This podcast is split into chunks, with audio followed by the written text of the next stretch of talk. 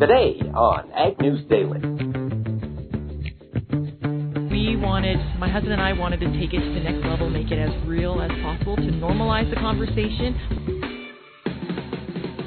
Good afternoon, ladies and gentlemen. It is Friday here on the Ag News Daily podcast. I am Mike Pearson, joined, as always, by diligent co-host and avid market watcher, Delaney Howell. Delaney, how you doing? I'm doing pretty good today, and the markets are not doing pretty good today.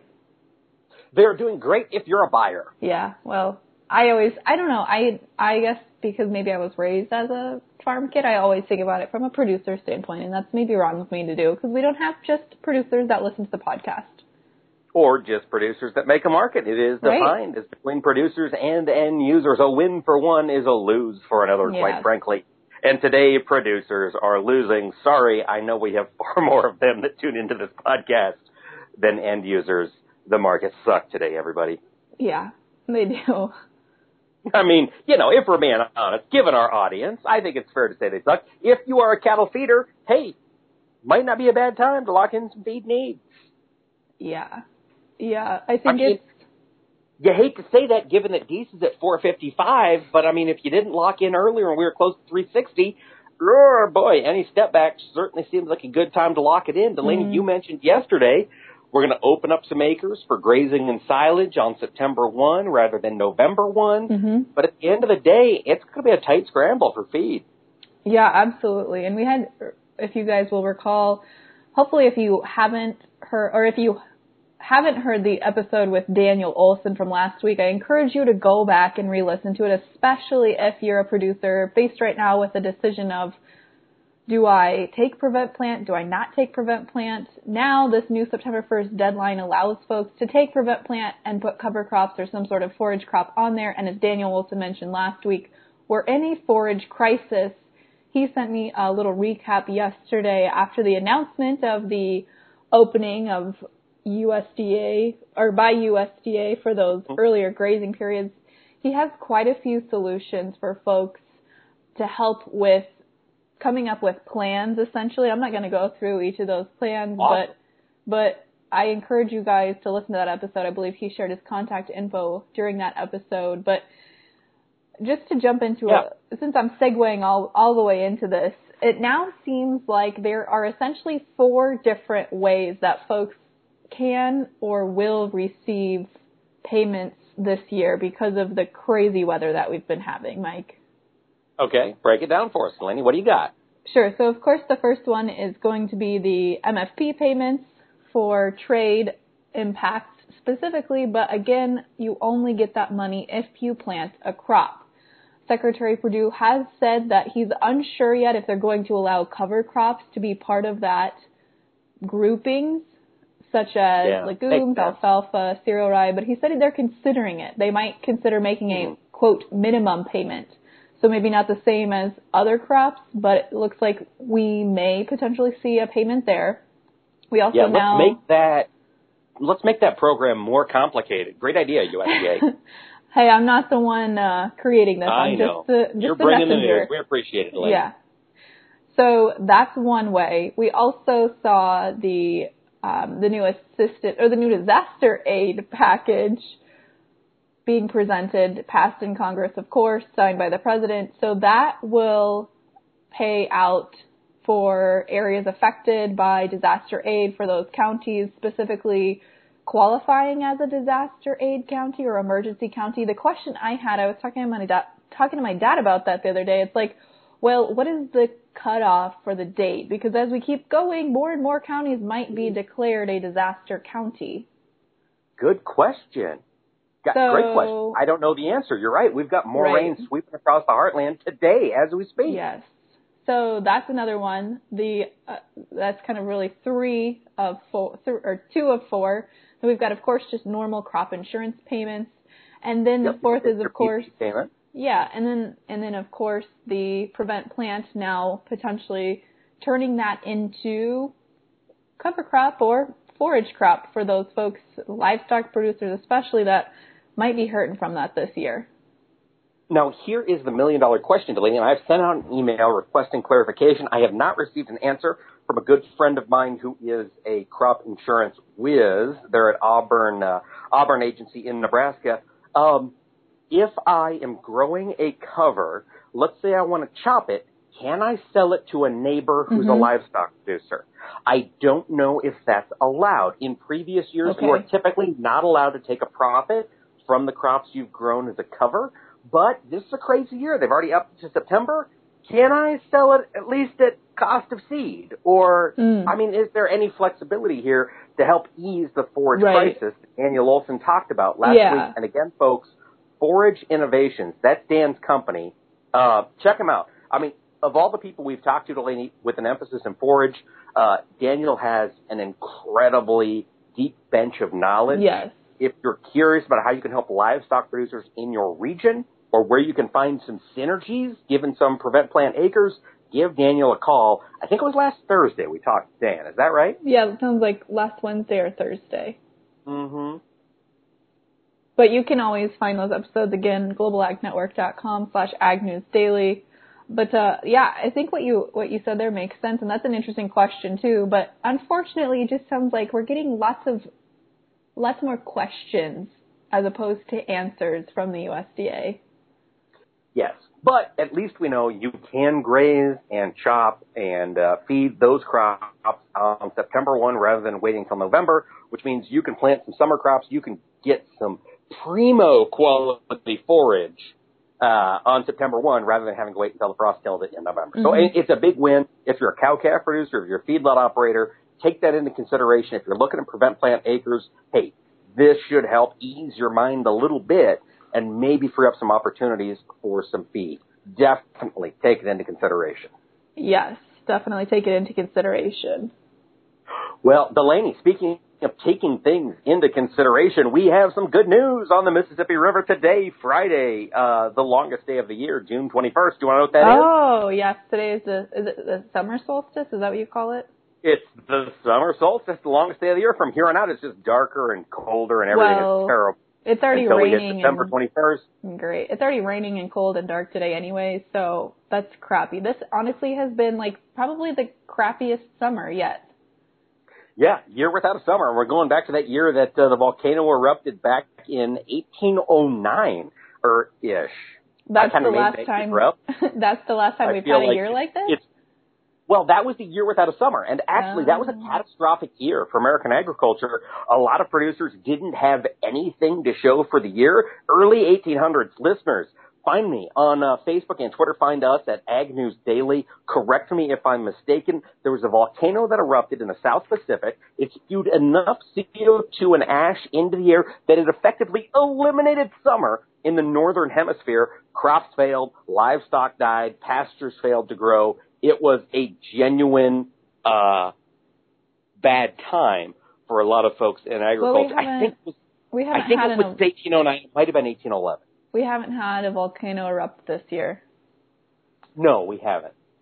We've got other things on our mind. But I've got some news. So coming back to my story, which is the news story of the day, the Upper Mississippi River, Delaney Howell, is open for business. The U.S. Coast Guard said the Upper Mississippi past St. Louis Harbor is open as of this afternoon. However, that's kind of creating some trouble of its own because there are now dozens of tugboats that have been sitting at St. Louis with hundreds of barges that are now trying to fight their way north. And they say that because there's just the sheer volume of river traffic, there are going to be significant delays at the locks and dams along the river, and we don't know how long the river is going to be open.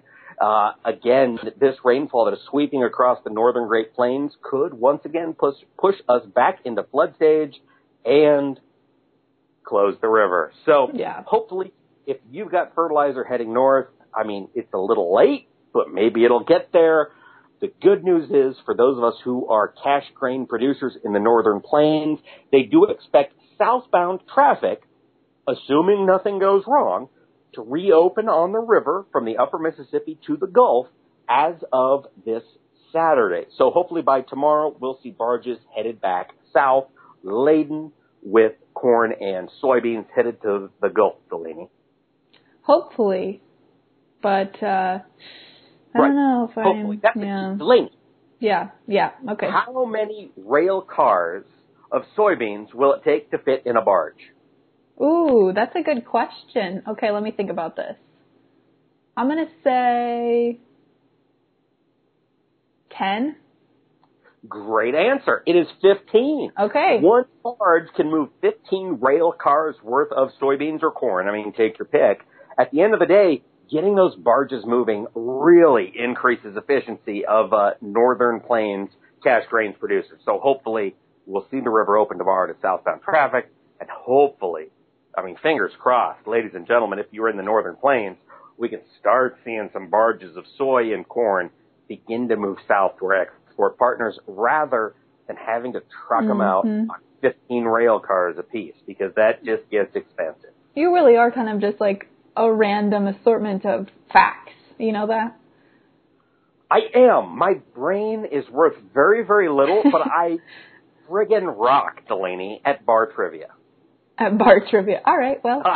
I am a rock star at bar trivia because my brain is full of nothing but factoids. Yeah, random useless factoids. Exactly. Love if it's something that will pay the bills, I don't know. I don't know when it's due or whatever. But if it's something that will help me earn a free cocktail, you're gosh darn right I know the answer. Great. Lovely. You picked the right business partner, Delaney Howell. Yeah. Obviously. All right. Well. Hey, speaking of business partners, I got one piece of news. I got to throw this in there. Okay. It's not commodity market related, but it is essential to commodities. The S&P 500, the widest benchmark of stock market performance, hit an all-time high on Friday of this week. Second straight day in a row that the S&P 500 hit a record high. Basically, the stocks have been buoyed by expectations that the U.S. and China are going to talk next week. Trump and Xi are going to get together. They're going to bro-hug it out. And we're going to see a resolution to these trade disputes. Honest to goodness, that is what is driving the stock market right now. And it is spurring the S&P 500 to a record high. Now, it has since pulled back. As we're recording here at about 1:30 in the afternoon, the S&P has dropped back a few points from that record high. But we hit it earlier today. Same story. We hit it yesterday on Thursday. So 2 sessions in a row, we have maxed out the S&P 500. So yeah, I have a hard time believing money from commodities into equities on these trade resolution thoughts. I have a hard time believing that they're going to, quote, bro hug it out. I really hope they do, though, Delaney. I'm going to be honest. I'm there for it. Okay. I really hope we see some pics of like Trump, right hand with President Xi, left hand around the back, and they're just pounding each other on the back, straight up entourage style, hugging it out, Okay. Nice. I feel like that's what international trade needs right now. I don't see that going over too well, but that's what you want to see happen. Some bro hug. Yeah, all right. Bro hug it out. Trump, I know you listen to the podcast. Yeah. Give President Xi a big old bro hug. Okay. Give him a big old pound on the back and then throw it up with some gang signs. Something... nonchalant and chill. But let him know it's West Side. Are you done? I guess. Okay. I'm just trying to shape future trade for America, Delaney. Okay, well, maybe you belong in D.C. then, Mike. No, I'm not some kind of a bootlicking toady. I've never heard that phrase before. No. Mm-mm. Oh, all right. Well, I've got one other piece of news here before I'm out. Kind of 2 pieces, but it's both related to the biofuels industry. The first piece here is the House Ways and Means Committee had a really long hearing yesterday. I watched some of it on some of my friends' Snapchats who work out in D.C. for AgriPulse, but they have approved a broad tax bill that includes an extension of those biodiesel tax credits that we've talked about and incentives for biofuel infrastructure as well as wind power. The new bill essentially just revives the old tax credit that was in place, which is $1 a gallon biodiesel tax cut and a blender pump infrastructure credit as well as a wind production credit along with several other credits through the year of 2020. A lot of folks are just saying, this doesn't really do anything to fix the issues. It just kicks the can further down into the future. and is a temporary extension. So that's one piece. Then when you look at things going on in the ethanol side of the industry, President Trump is definitely making some waves. He was in Council Bluffs and West Des Moines last week or 2 weeks ago, but got a lot of questions from folks about specifically what he's doing with the EPA and the refiner tax credits. And it sounds like he is taking a beating from farmers, pretty mad about that. But one source close to the president said that it is creating turmoil at the EPA, which has over 40 exemptions now to consider from 2018. They're a little confused on how to handle this, but President Trump, it sounds like, is ordering to change those RFS exemptions. Change them how? Quit granting them or grant all of them? That's a big distinction. I think to quit granting as many is what it sounds like to me. All right, that would be a big win. We're ethanol producers if that's what we end up hearing out of the White House. It's still questionable, but that's what it sounds like he is making his demand to be. All right. Well, President Trump, I know you're tuning in. Go ahead and make that demand. ExxonMobil does not need an exemption. They need to be blending fuel that is good for the farmers, that is good for the air quality, that is good for the engine, and we need to promote E15. Come on, President Trump. Do it. All right. That's all the news I've got, though. Perfect. I've got one other story for us, Delaney, and this is something I want to reach out to our listeners with. I know we have listeners across the Corn Belt and down the Southern Plains, so cattle-producing friends in the Southern Plains, I want your thoughts on this story because I'm not entirely certain how to interpret it. So the USDA has reached a consent decision and a civil penalty with Cargill. Apparently, at their Friona, Texas packing plant, Cargill was not operating a fair scale. The dynamic monorail scale that they were running to weigh out beef in the meat was inaccurate. Now, so people sued. Cargill got sued. USDA sued under the Packers and Stockyards Act. And now Cargill has said, all right, we'll agree to this. Cargill has agreed that they will no longer fail to meet applicable accuracy tolerances established by the National Institute of Standards and Technology, and they have agreed to pay a civil penalty of $22,500. The reason I want our listeners in the Southern Great Plains to respond is, A, how many of you have sold cattle to the Cargill plant at Friona, and how many of you are concerned with the fact that you're not getting any kind of a rebate from this settlement? If Cargill was running an inaccurate scale, I assume that means they weren't paying the producers extra. They were probably shortchanging producers who ran fat cattle through that plant. How do you deal with the fact that that is your packing plant and that at times might be your best bid in the neighborhood? They're not reimbursing producers. Cargill is effectively just writing a check for $22,500, and they are free and clear. So how do you feel about that? I'm and let surprised. Us know. Find us on Facebook and Twitter. You can reach us at Ag News Daily at either of those places, Facebook or Twitter. I want to hear your thoughts. This seems like the type of thing that would make a pretty good class action lawsuit. That's exactly my thought, Delaney, is why aren't producers being, I mean, maybe the scale wasn't off that much that it doesn't justify the time, but that's why I want our friends in the Southern Great Plains to respond and let me know what their thoughts are, because if they're shorting us, I don't know, X number of dollars per head, and you're running 2,000 head through, boy, that dollar's up awful quick. Yeah. I'd be a little salty if all Cargill had to pay was $22,500, and they can continue to monitor the scale. I'd be pissed, frankly. I think I would too, especially when we look at the cattle markets right now, not doing supremely well. Exactly. I mean, another 30 cents a hundred is money in your pocket. Yeah. So, listeners, I've reached out to some friends of mine down in the Texas Panhandle. I want to hear from you. Reach out to us on Facebook and on Twitter at Ag News Daily. Let us know if you sold into that Cargill plant at Friona. Let us know if you were told of this legal action taking place or if you knew that Cargill was, according to USDA, shorting the scale according to the Packers and Stockyards Act, because this, I think, deserves more headlines. This should certainly be a black eye for Cargill. Okay. Well, something we'll hopefully people get some people to send in their opinions there. Darn right. Holler at us. Holler at us. All right. Well, let's take a look at the commodity markets for today, Mike. What do you say? Let's do it, Delaney. I tell you what, our markets, whether they're good or bad, they are brought to us by our friends at the Zaner Group. And I tell you, whether the markets are good or bad, you have opportunities to make some sales. You have some opportunities to hedge your risk. Do that with our friends from Zaner. You can reach them at 312-277-0050, or you can visit them on the website at zaner.com. And if you do that, be sure you tell them you heard it on Ag News Daily.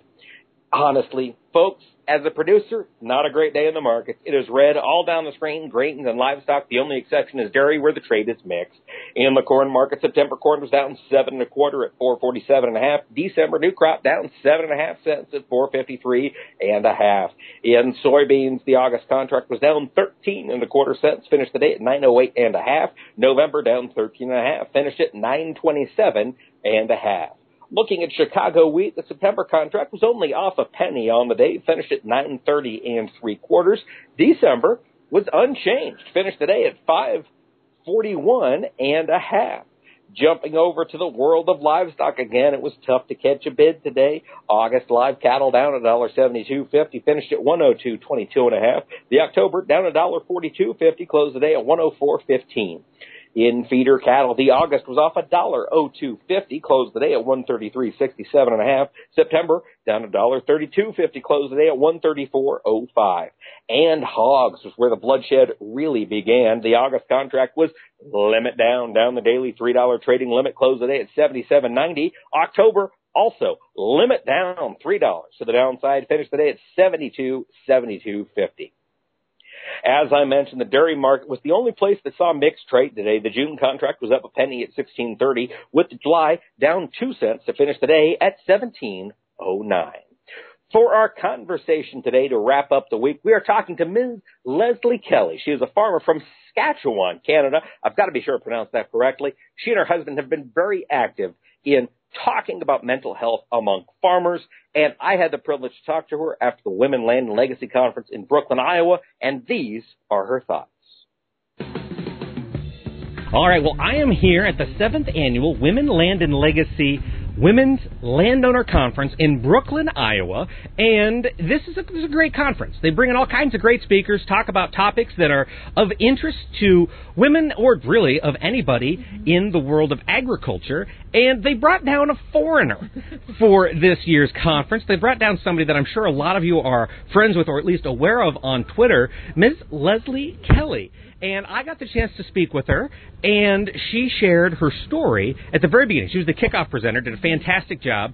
And Leslie, thanks for taking the time to talk to me. Yeah, well, thank you for having me in Iowa. Well, we're excited to have you here. You tried Casey's Pizza. What'd you think? It was so good. I'm going to go back before I fly out and get the breakfast pizza. Excellent. That will complete your hazing process to become an Iowan. They brought you down because you have been very active in spurring conversations about mental health in agriculture. Can you bring us up to speed? What got you involved in this to begin with?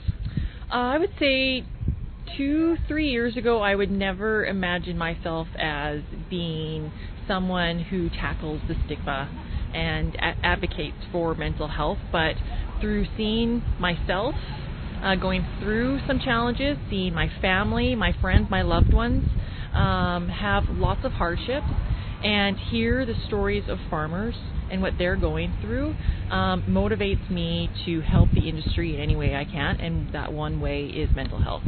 And you're not just a disinterested observer. You're actually a farmer. Your family farms up in Saskatchewan. Yes. Did I say that correctly? Saskatchewan. Yeah. And so tell us a little bit about your operation. Yeah, so we live south of Saskatoon, well, north of Regina, right in the middle of Saskatchewan. And Regina. Regina. Giggle, giggle. And we have a 7,000-acre farm. We grow a multitude of crops like canola and oats and wheat and durum and barley and peas and lentils. And I farm with my mom and my dad and my brother and my husband. And that's fantastic. So you've got really a multi-generation operation. And you said 2 or 3 years ago you never saw yourself as making the attempt to try to break the stigma. What happened 2 or 3 years ago that made you decide to go this direction? It was when my girlfriend put out a tweet looking for resources because someone was looking for resources because a family member had died by suicide and they couldn't find any. And watching that conversation unfold on Twitter of, yes, we need to do more, and we wanted, my husband and I wanted to take it to the next level, make it as real as possible, to normalize the conversation, what it means to us, and that no one is alone. You do not have to struggle alone in silence. And so we did a live video, about 20 minutes, and I shared that I had postpartum depression after our second child was born. Matt shared that he is living with anxiety and the stress through the farm, what his triggers were and how he helps to manage it and what we do to help each other. And after that video, it opened lots of conversations and lots of doors of. And, well, the next step was then creating the foundation called Do More Agriculture. So Do More Agriculture. Mm-hmm. That's really kind of where you put a lot of time and energy. Explain a little bit, what does that foundation do? Yeah, so we are a year and a half old. We are a not-for-profit that focuses on championing the mental health of Canadian producers, where we try to inspire and encourage and support producers to better mental wellness. And we focus on a few things, awareness being one. We've never really been encouraged in agriculture to talk about mental health. It hasn't been on many agendas, and so destigmatizing, bringing more awareness. The second one is building community. So we have a hub of resources that people can go to our website and look for resources that are specific to their area. And then the third one is research. We need to know more, and the more that we know, the better. I'm fascinated by the research angle. I completely agree with everything else you're doing, but on the research side, where do you even begin? Who do you talk to, or what aspects of mental health, particularly in the countryside, need to be researched? Yeah, that's a great question. And I know we have gotten many emails and lots of questions as to for others that want to do research in this field. And so we look to our partners, especially for us out in Ontario at the University of Guelph, and look at the questions that we need to know more on. So is it what sectors are being impacted the most? Is there generational components?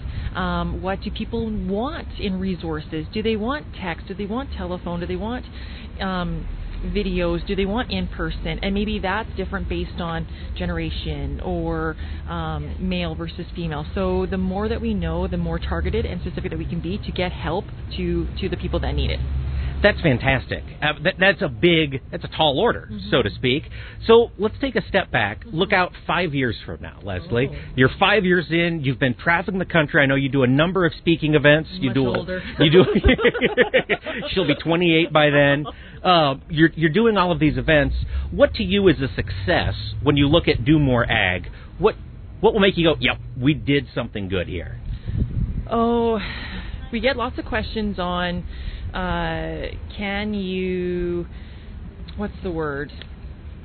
Know if you are making an impact.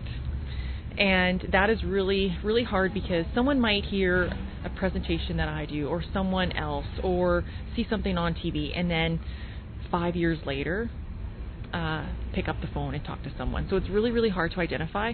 For me, it's seeing those stats about, farmers are reported to be twice as likely to die by suicide. It's that 60% that are classified as having anxiety, seeing those numbers decrease. And then for me, it would be the openness of the conversations that you see people on the street saying, I see that you're going through something or you haven't been yourself, and how are you?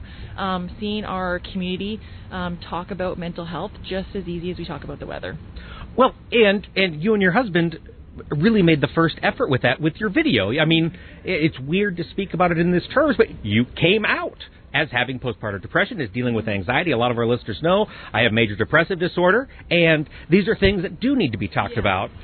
But what was the response when you first published that video? This was 3 years ago. I mean, we weren't as far along in the conversation as we are today. Mm-hmm. We didn't know if the video was the right call. We were anxious about putting that online, because I actually Googled farmers talking about mental health, could not find anything. And so we talked about some of the risks, and the risks were, would our lenders give us the operating loans that we need? Would our landlords give away our land? So those were some of the risks, but the reception that we got afterwards was totally not what we had anticipated. So a few aha moments. The aha moment was when some individual said, I didn't realize that's what anxiety looked like. I have similar signs and symptoms, and that had been their normal. So they thought that was their normal, and that, like, it was an aha moment for us and for them. And the other ones were, it gave people the hope and the encouragement to have conversations. People thanked us for saying, hey, now I know how to talk about mental health, or I feel confident to bring it up at the kitchen table. And some of them just said, that's what I needed, to go and get help. And that, to me, is the number one reason why we did it. That's incredible. 3 years ago versus today, how different do you think the response would be today? Are people more accepting of having these conversations, or in 3 years has just not much changed? I've seen, well, especially in Canada, immense change, where you wouldn't have seen many, or if any, conversations online. Now I see it daily. I see more farmers saying, I've gone through this, and this is what I've done, whether that's vocalized through the media or in board. I've seen at boardrooms, executive teams sharing their stories, and how powerful is that to then help lead their team. And then I've seen it at events like this and at kitchen room tables. So it's fantastic. Happens everywhere. Well, mental health happens everywhere, and I don't know, mental illness. What? Okay, let's talk terminology, because that was brought up at this conference a little bit. Dr. Mike Roseman said, let's use behavior rather than mental, just to kind of break the stigma. I mean, mental illness? What do you call it? Is it like anxiety, depression, mental illnesses? Is that the best word we've got for it so far? You know what? I don't know the best term to call it. I see mental illness, to me, because I've seen those who have a mental illness but have really good mental health. That's a great juxtaposition. Yeah, so I view mental illness in a way that has brought my family closer and stronger together. So I don't have a negative perception to mental illness as some other people might have, but that's because over the past few years, I've done the mental health first aid training, been very, very vocalized, and have met amazing people who are living with a mental illness and have their lives are amazing of all the things that they've done. So again, it's just changing that stigma. I need to get that mental illness concept out of my brain. It's not a bad thing. It just is a thing. Mm-hmm. Now, Leslie, before we let you go, you are incredibly active on Twitter. Yes. You're very active on your blog. Mm-hmm. And, of course, you're a podcaster. So let's start with Twitter. Where can listeners find you if they want to follow you more on Twitter? I am on Twitter at Leslie Ray Kelly, and on Instagram, Facebook at High Heels and Canola Fields. And your blog is highheelsandcanolafields.com. .com, yes. So tell us, what do you talk about in your blog? Because we didn't even talk about the Leslie Kelly who's the marketer, the Leslie Kelly who's gone to the city and then come back to the farm. You tackle all sorts of topics in your blog. What should they expect if they click on that or head to that website? Oh, I love to talk about things that I'm passionate about, that my hope is to make someone else smile. So I talk about my family, my kids, what I'm seeing, and, you know, and also just sharing a laugh. Yeah. Absolutely. And you podcast. Yeah. So let's talk about the podcast. What's it called? It's called What the Farm, and I do that with an Illinois farmer and XM radio host, Rob Sharkey. And we are trying to bridge the gap between consumers and producers, and, you know, through real-life conversations, that talking to each other isn't hard, and we learn a lot and yeah, some great conversations on that podcast. How long have you guys been doing that podcast? Oh, about a year and a half now. Is it really? And, I mean, how's it going? Are you getting feedback that you're actually connecting with consumers? Yeah, we tackle some, we're not afraid to tackle any conversation, whether it's gun control in various countries, or the other day we just interviewed a cricket farmer. But we've also interviewed vegetarian butchers and things that just, open your perspective of things that are outside production agriculture right on my farm. So we do get lots of feedback from both those within and outside of agriculture, and how they've learned to think differently. And in a challenging time, thinking differently could be the difference between success and failure. If nothing else, you're going to learn something, you're going to grow as a person. And we hope, a laugh or two. Exactly. Different thinkers are always good for a laugh. Leslie Kelly, thank you so much for talking to the group today, and thanks for taking the time to talk to me. Thank you so much for having me. All right, well, that was Leslie Kelly. Thank you to a Canadian friend from taking the time to be on the podcast. Delaney, it's great to hear that accent, isn't it? I love it. I love that we can get folks from literally all across the world to be on the podcast. But listeners, if you have recommendations for guests that you think we should have on, or if you would like to be a guest, we would be more than happy to have you. You can reach out to us at Ag News Daily on Facebook or on Twitter. Or, again, I'm going to encourage you guys to go back and listen to that interview with Daniel Olson last week talking about the forage crisis. You can find any of our past episodes on globalagnetwork.com/agnewsdaily. Mike, with that, should we let the people go? Let's let them go, Delaney.